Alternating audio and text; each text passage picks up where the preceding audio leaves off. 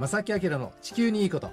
皆さんこんにちは正木明です、荻野恵美子です。えーこの番組は私気象予報士正木明がですね我々が住む地球環境が抱える問題についてね、はい。地球にいいことこれをキーワードに切っていこうという番組なんですが、えーほぼ毎回のように素敵なゲストをお越しいただいてますが。本当にね皆さんね、はい。あのお越しいただいて、うん。お素敵なお話をいっぱいいただくんですが嬉しいですね。今日のゲストは、えー地球にいいことこの番組のご意見番に、はい。えーもうほぼレギュラー。ュラー 今本当に、はい。でえええーお越しいただいてますのでね、えーぜひお楽しみに。あの方でございます。はい、貴重な話を伺えると思います。はい。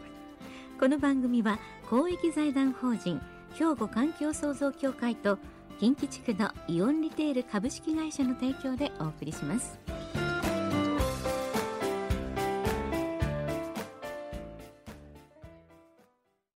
兵庫環境創造協会地球温暖化防止自然環境の保全再生子どもたちへの環境学習など皆様と共に身近な暮らしの中で地球環境を守るための取り組みを進めています人と自然が共に生きる21世紀の豊かな環境づくりを兵庫環境創造協会えーさて、えー早速ですが今日のゲストをご紹介したいと思います。はい、もうおなじみになっていただいておりますけれども、えー国立環境研究所地球環境研究センターの副センター長でいらっしゃいます江森聖太さんです。こんにちは。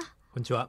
こんにちは、よろしくお願いします。はい毎毎度どうも。毎度どうも本当にようこそ 毎度お越し。さいそういや本当そうお帰りなさいですよね。でもね、ええ江森さんね、あの本当にフランクにね、いろんな僕たちの質問にも答えていただくんですが、え最近のその大きな動きまたはイベントっていうのはありましたか？えっ、と6月1日2日にはいエコライフフェアっていうのがあうんの東京であったんですよね。はいええうんあの代々木公園で、はいあの毎年やってるんですけど、これまあ環境省の、えーイベントなんですけど、はい。いろんなその環境団体であるとかですね、えー企業であるとかあのそういうのが、えーまあ出展をして。うんまあ、あのちょっとフラッと来た人が環境について考えるきっかけになるような、うんえーそういうイベントで我々の研究所もですねはい今回、あの出てきました。うん。そうなんですね。これは毎年行われる？毎年やってますね。すね。えー毎年この時期にやってます、うん。まあ、6月環境月間ということで。そうですか、はい。素晴らしいですね。さかなクンとかがイベントステージには。ああ、はい。そうなんですす。よね。えー壇蜜さんとか、はい、断密さん何しに来られるの？壇蜜さんはですね環境省のあの住宅の断熱のキャンペーン。名前？あの親父ギャグみたいです断けど。熱高気密ということで熱？断蜜さんがなるほど。はい、白羽の矢が立っていらっしゃっても。そのアイデア浮かんだ人はもうガッツしたでしょうね断密を呼ぶ理由ができたみたいなね。あの。えまあそういうことだろうと思います。ー でもそうやって芸能人の方とかね、いう方がこういうイベントに出ること自体結構意味はありますもんね。そうですね。いろんな方にね来ていただいてね。で江森さんもそのあのイベントには少しおおかかりそうですね。はい。あのうちの研究所は毎年あのここで何かしらやらせていただいてるんですけれども、はい。あの今年は僕もちょっと初めて関わりまして、うん。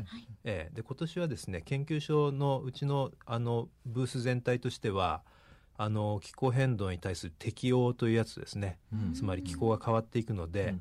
それに備えて防災を強化したり、うん。熱中症対策をしたりですね、えーそういうの大事ですよという話とうん。あともう一つは、えーまあ、温暖化を止める方の話ですけれども、えまあ、特にちょっと僕がここのところずっと注目しております学校ストライキですね世界ではい。盛り上がっています、うんあの若者の、えームーブメント、うん。これをですね多くの人に紹介したいなと思って、うん。えーまあ、ちょっと参加してきました。細かくご紹介いただいてよろしいですか？はい。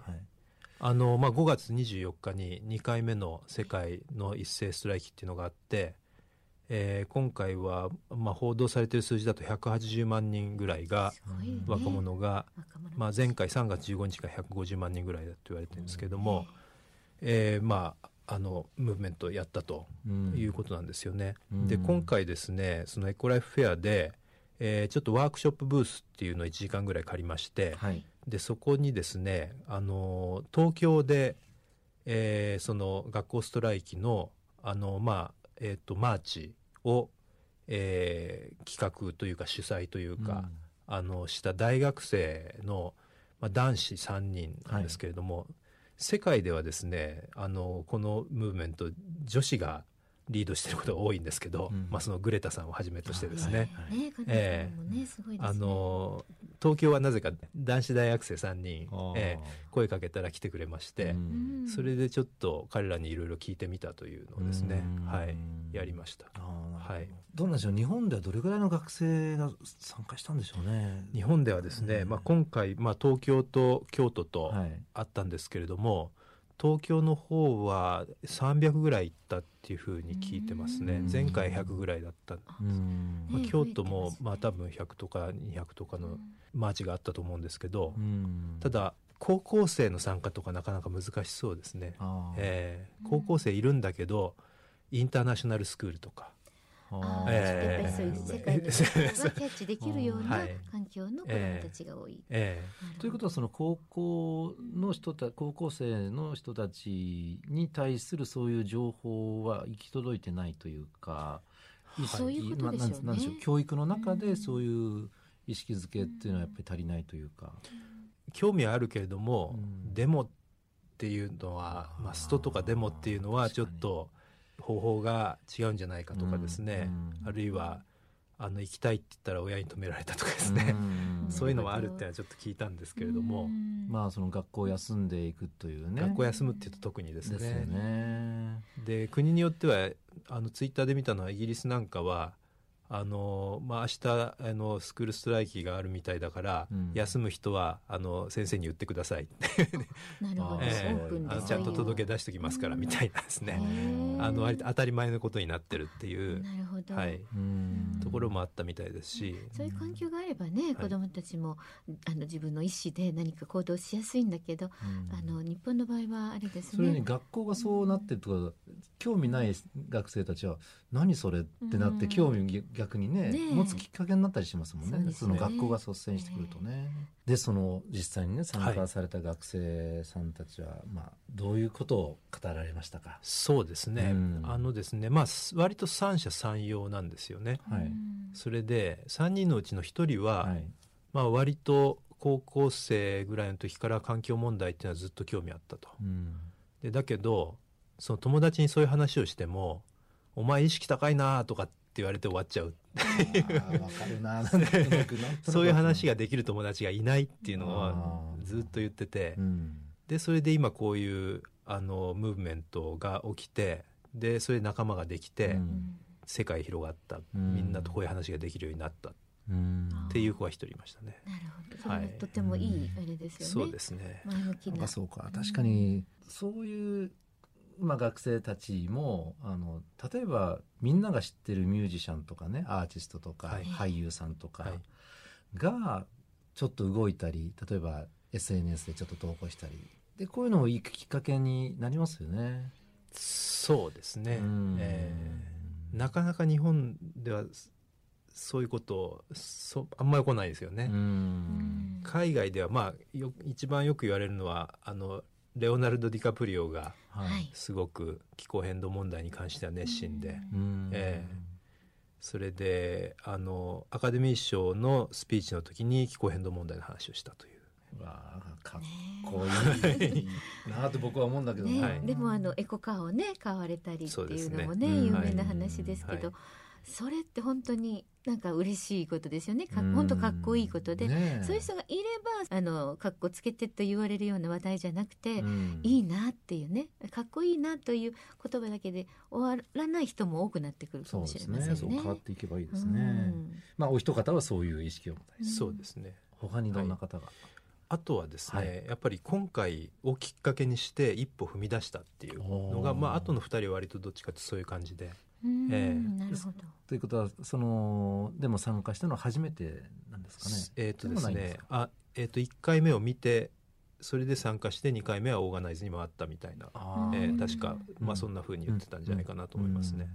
うん。でなんかやっぱりその閉塞感というか毎日こうなんか淡々とちょっと、えーまあ、つまんないというか、うん。何か一歩踏み出したいというふうになんか思いながら生きてた大学生が、うん。たまたま一歩踏み出したのがその問題だったみたいな、うん。人によってはそういうこともあるし だからこの環境問題について自分なりに考えるのってもしかしたらこれから突き詰めて考えるのかもしれないですけれども、あのまあ、それを参加したことによっうん。てすごく仲間ができて世界が広がっていろんな話をするようになってうん前向きになったっていううん楽しいっていう、えーなんかそういう印象でしたいいね。傾向ですね。ねいいですよね、さて話はつきませんが、えー一曲ねお届けしたいと思います。えー後半にまたね、えー話を続きを、えーしたいと思います。はい曲はザ・ビートルズで「レインえー、江森さんが直接ね、えー学生のところに参加された」ねね、えー。あの参加した人とお話をした。いやでもねあの YouTube にも上がってますよね。えー。あのねね様子が。ツイッターのですねごめんなさい。あの、えっとうちの研究所のはい。国立環境研対話オフィスという、うん。えー、ツイッターのアカウントをご覧いただくとあのそれがあの動画で、上がってますね。えー上がってますので、うん。ぜひご覧いただければと思います。素敵です、うん。はい、ね実際その学生さんとね直接話をこうしてみて、はい。どのように感じられました？そうですね、はい。僕の受け止めとしてはですね、え。まあ一つにはあのーそのやっぱ YouTube とかで見てるヨーロッパの学生のあのアクションと比べて、うんちょっとなんていうんですかね。おとなしい感じというか。うん。え日本人だなつまりヨーロッパの連中っていうのは本当にこう社会に対して反抗してるっていう、パンクロックみたいな 前も言いましたけどうんなんかそんなあの印象があって日本の彼らっていうのはまあそそういうのとまたちょっと違うですね。うん。もうちょっとあの、まあ、そこまでいかないんだけど、うん。っていうかなんかもしかしたら違うものを目指してるんだけどあのなんかやっぱり自分たち自身がここで気がついてーうん。えーつながって、うん。えー考え始めようとか、うん。あのそういう、まあ、どっちかというと内面に向いてたりとか、うん。えーっていうかまだ考え始めたばっかりなので社会に対する要求っていうのはまだそんなに具体化できてないということなのかもしれないですけれども、ん。そういうのは少し感じましたね。なるほど。えなんかその、まあ、この番組も含めて、えまあ、江森さんもかもしれませんけどもどういう方向にこうその学生さんをねたちを持ってたらいい方向に行くというか、うん。意識が上がっていくんでしょう。うん。これはですね、ええ。まあ、今回直接話していろいろ思ったんですけど、はい一つすごくあの自分の中でああるのは、はい。あんまり大人がいろいろ言っちゃいけないだろうなということなんです。それちょっとなんか いろんな意味で大きいというか、ね多分ね大切なことかうん。も、あのまあそういう運動に期待してる大人もいてう、ん。もっとこういうふうにやってほしいとかね、うん。あの逆効果、ええやれよとかえいう期待する人もいるだろうし、ええ。あるいはまあ逆の人もいるかもしれないし、うん。多分ねあれやってると大人も周りの大人もいろいろ言ってくるんじゃないかと思うんだけれども、僕は基本的には結果どうなったとしても、うん彼らがやりたいようにやるのが一番いいんじゃないかなって感じするんですよね。なるほど、えーそれでまあう。ん。一つその中でなんというかああの、まあ、期待としてあるのは、はい多分だから僕らのなんていうんですかね世代とは全然違う感性で彼らやるんだと思うんですよね。うんでその時にあのまあまあなんていうかこうなってほしいなっていうふうに勝手に期待するものとしては、うん。多様性を認め合いながらやってほしいというかですね、多うん。分だからその一緒にやってるグループの中ですごくなんか社会にメッセージ出したい子もいるだろうし、はいまあ、そこまでは考えられてちょっとそれにはついていけないみたいな子もいるだろうし、うんなんかいろんな多分タイプの人たちが集まると思うんですよね。うん。みんな集まろうってやろうって言ってるんだから、多分いろんな人が集まると。はいはい。でその時になんかあの私はあなたとでは考え方が違うとかなんかそういうふうになっていくと、うん。昔の学生運動の ですね。ああの左翼の分派みたいなですね、ーうんん。そういうのを繰り返してほしくないし、うん。で昔はそういうふうに考えがちだったかもしれないけど、はい。今もっと彼らは自然に多様性を受け入れながら、うん。あーなんかこう緩やかに、うん。あのつながってああいうこと続けていってくれたらいいなっていうふうにうん。なんとなく期待する部分っていうのは僕個人的にはありますね。なるほどね。あのちょっと話がね話題がちょっとずれてしまうかもしれませんけどもあの沖縄の辺野古のねあの、はいはい。基地の反対問題あるじゃないですか。で僕何回か海のご興味あったんで行ったあ荻野さんもね行かれたと思いますけども、その時にその反対派の方がですねやっぱり反対派って一括りにやっぱり言えなくて、いろんな思いがある方が集まってるんですよ。すごいこだわりを持ったあのある意味変更なおじさんがいたりとか、もうタバコ吸うのもダメみたいなすごい厳しい人もいればただ自然が好きだから反対運動に参加してる。でそれをまとめるので本当大変とおっしゃってて、はい。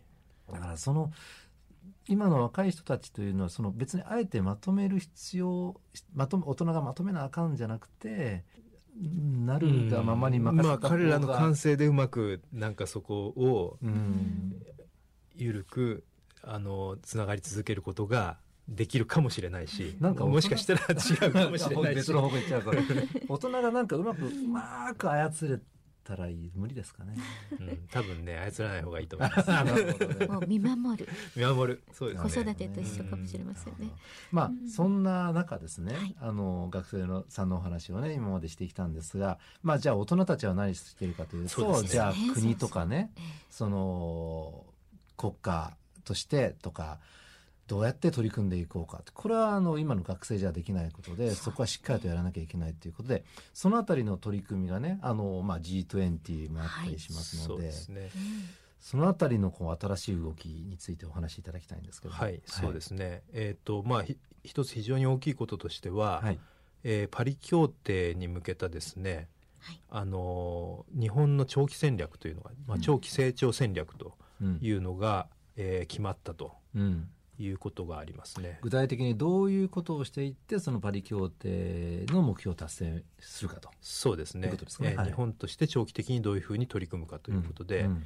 でこれはまあパリ協定が定めるところで各国があの提出することになっているものなわけですけれども、はい、えー先進国の中ではちょっと日本はそれ決めるのが出遅れていたんですけれどもでね。ええー。でまあ、G20 もあるということではい。あの、まあ、日本のそれが今回できたと。えうん。閣議決定してあのもう決まったわけですけれどもそれがまあ非常に大きいことですね。うん。確か今月の11日ですかね閣議決定で発表された。確かあの記事とそうなんですけども、はい。そうですね、うん。はい。これが大きいと。はい。じゃあ具体的にはどういう中身かというのはやっぱり気になります。ね。僕たちはそれに向かってやっぱりねいろいろ考えていかなきゃいけないっていうことですよね。で主なものを簡単にはい。はい。えーっとまああの非常に大きいところとしては、はい。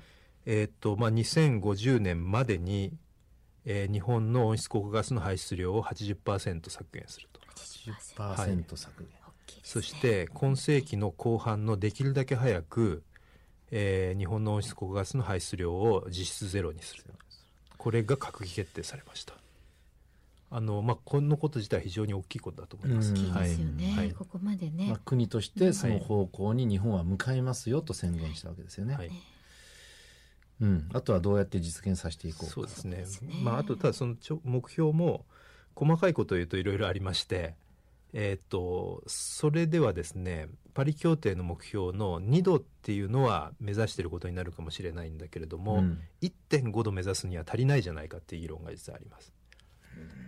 うん。1.5度っていうのはその世界の平均気温がはい。産業革命前から今もうすでに1度上がってるんですけれども、ね。その話を以前伺って。それを2度よりも十分低くできれば1.5度で止めるように努力をしようっていうのはパリ協定の長期目標うん。でありまして、うん。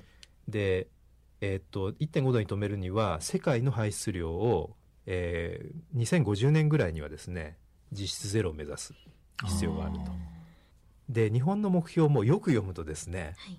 えー2050年までに80%削減って書いてあるんで、はい。それより早く80%削減してもいいんですよね。うん。それからうん。今世紀の後半できるだけ早く、えー、と賞味ゼロなので別に2051年に賞味ゼロにしてもいいので、うん。だから別にあの大きく矛盾はしてないんですけれども、うん。えー、と例えばフランスとかイギリスなんかはもう2050年にうん。実質ゼロにするっていうようなことを言い出していますね。うん。はい。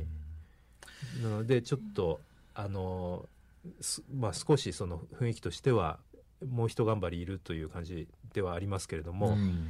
まあ、それほん、まあ、できるかどうかという問題はもちろんあるので、うん。目指せばいいというだけのものでもないですから、あのまあ、そこはいろんな議論があると思いますけれどもどね。えー位置づけとしてはそんな状況です。うん。まあそれに向かうその目標に向かうにあたってやっぱりちょっとそれはやめてっていう考えもねあるかもしれないし、なかなかみんながみんな足揃ってそっちに行くかどうかっていうなかなか難しいところもあると思うんですが、えー残念ながら今日はもうお時間が来てしまいましたので 続きはまた来週ということでねですね来週も江森さんにねおはい越しいただいてね、はいえー引き続きお話を伺いたいと思います。お願いします。とりあえずありがとうございました。ありがとうございましたありがとうございました。本日のお客様、国立環境研究所地球環境研究センターの副センター長でいらっしゃいます江森聖太さんでした。来週もよろしくお願いいたしますよろし。くお願いします。兵庫環境創造協会地球温暖化防止自然環境の保全再生子どもたちへの環境学習など皆様と共に身近な暮らしの中で地球環境を守るための取り組みを進めています。人と自然が共に生きる21世紀の豊かな環境づくりを兵庫環境創造協会。えーさてこの番組では皆様からのお便りをお待ちしております。宛先はこちらです。はい。郵便番号六五零の八五八零。ラジオ関西正木明の地球にいいこと。おはがきお便りの場合はこちらにお寄せください。またファックスでは零七八三六一の零零零五。零七八三六一の零零零五。またメールではまさきアットマーク jocr.jp masaki アットマーク jocr.jp こちらまでお寄せください。もう皆さんからのいろんなメッセージね、はい。あの江森先生に質問でも、うん。もう正木さんにこう思いますとかね、はい。そんなメッセージでもいっぱいお寄せいただきたいと思います、はいお待ちしております。えということで正木明の地球にいいことはこの辺でお別れいたします。えご案内は正木明と荻野恵美子でした。それではまた来週。さよなら。この番組は公益財団法人兵庫環境創造協会と近畿地区のイオンリテール株式会社の提供でお送りしました。